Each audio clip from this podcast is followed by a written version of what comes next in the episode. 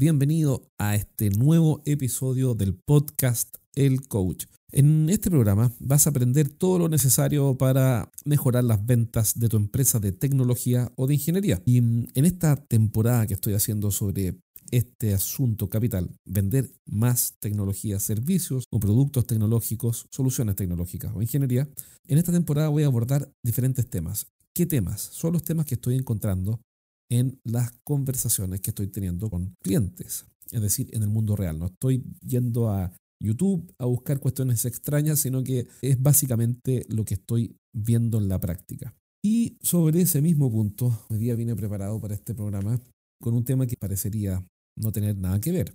Alguien podría decir de qué está hablando este tipo. Esto no tiene nada que ver con tecnología. Pero, pero, pero, pero, pero, pero antes de que saques esa conclusión, déjame advertirte esto y darle la oportunidad a este mensaje. Y pasa lo siguiente. Cada semana, los días lunes en la mañana, estoy entrenando un grupo de emprendedores tecnológicos, de empresas tecnológicas, no que ellos sean tecnológicos, sino que sus empresas son de tecnología. Entonces, ¿por qué hablo de grupo? Porque, bueno, porque no son un equipo, son diferentes empresas, pero sí actúan, un paréntesis, sí actúan como equipo en el sentido de que se apoyan unos con otros. Y se presentan clientes y se dan consejos, se dan feedback y somos un pequeño grupo y lo pasamos muy bien. pero sobre todo, más que pasarlo bien, que siempre se agradece, están logrando resultados y están mejorando las ventas. Ahora, es curioso porque todas las semanas llego a la misma conclusión y espero no decepcionarte. Pero mi conclusión es que la estrategia de ventas no es lo principal, no es lo central. Parece extraño que lo diga alguien que se dedica todo el día desde hace más de una década a entrenar equipos de venta o gerentes comerciales, gerentes de venta, emprendedores, que diga que lo esencial no es la estrategia y ni siquiera la ejecución.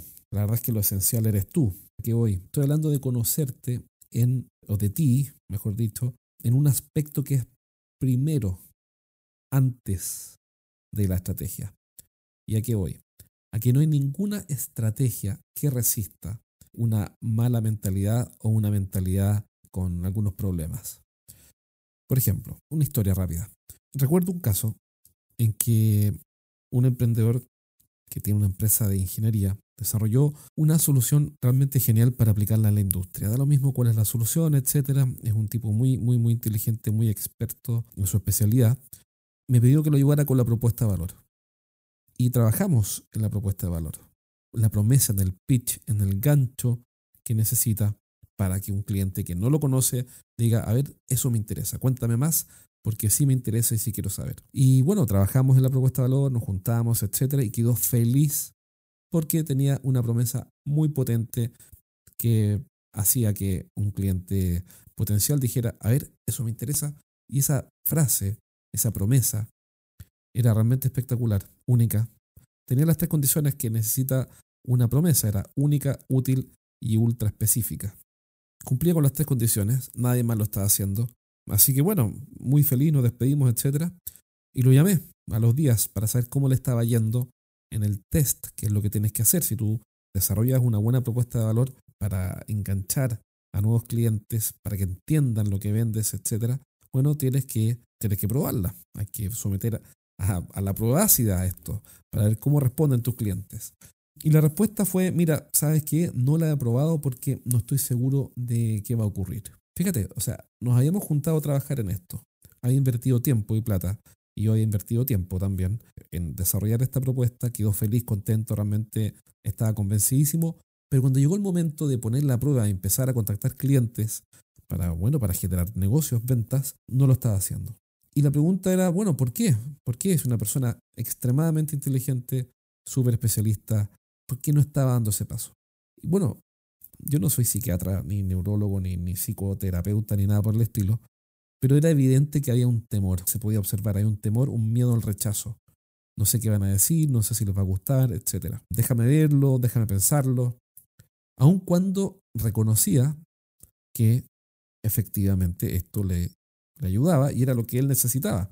Es decir, estaba súper contento con el trabajo que hicimos. Pero ¿por qué pasa esto? Bueno, esto más que el por qué pasa, que es miedo al rechazo, eh, temores, inseguridad, etc.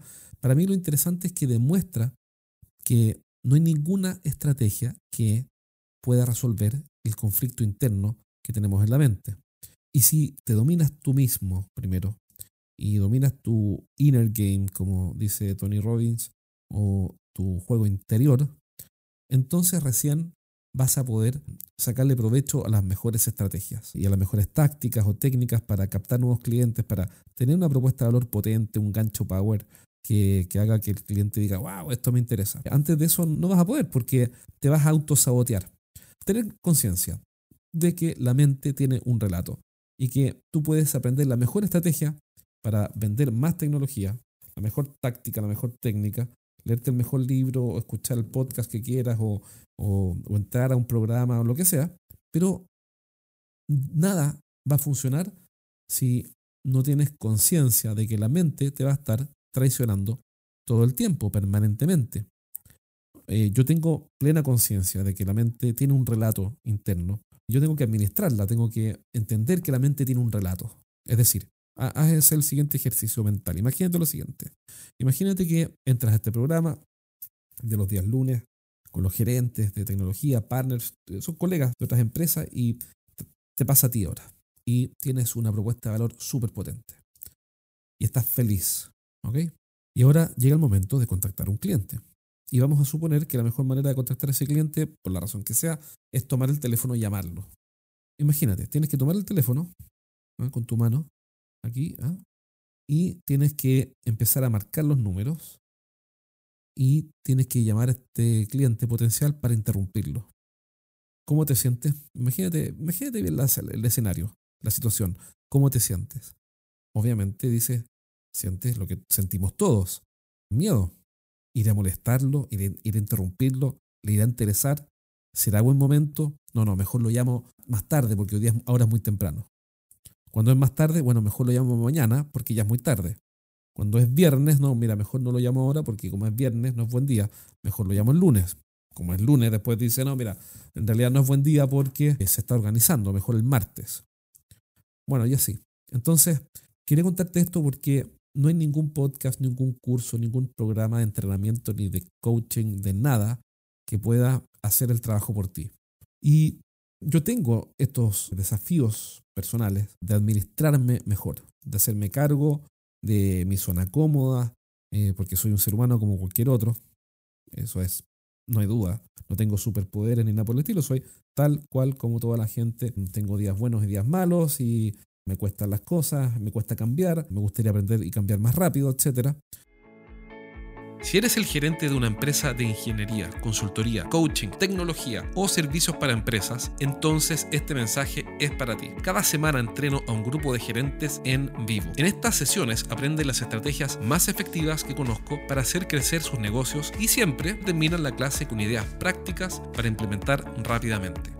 Y la buena noticia que tengo es que cada semana voy a sortear un asiento para una de estas clases sin costo. Regístrate ahora en eduventas.com y postula para participar en una sesión. Pide un cupo en eduventas.com. Por ejemplo, a mí me encanta aprender. Soy muy rápido aprendiendo. Ajá, pero las cosas que a mí me gusta aprender. Es decir, temas de estrategia de venta y todos esos temas que me encantan, lo paso bien, y ahí por supuesto que soy muy rápido y muy feliz y siempre estoy aprendiendo y cambiando y probando y testeando.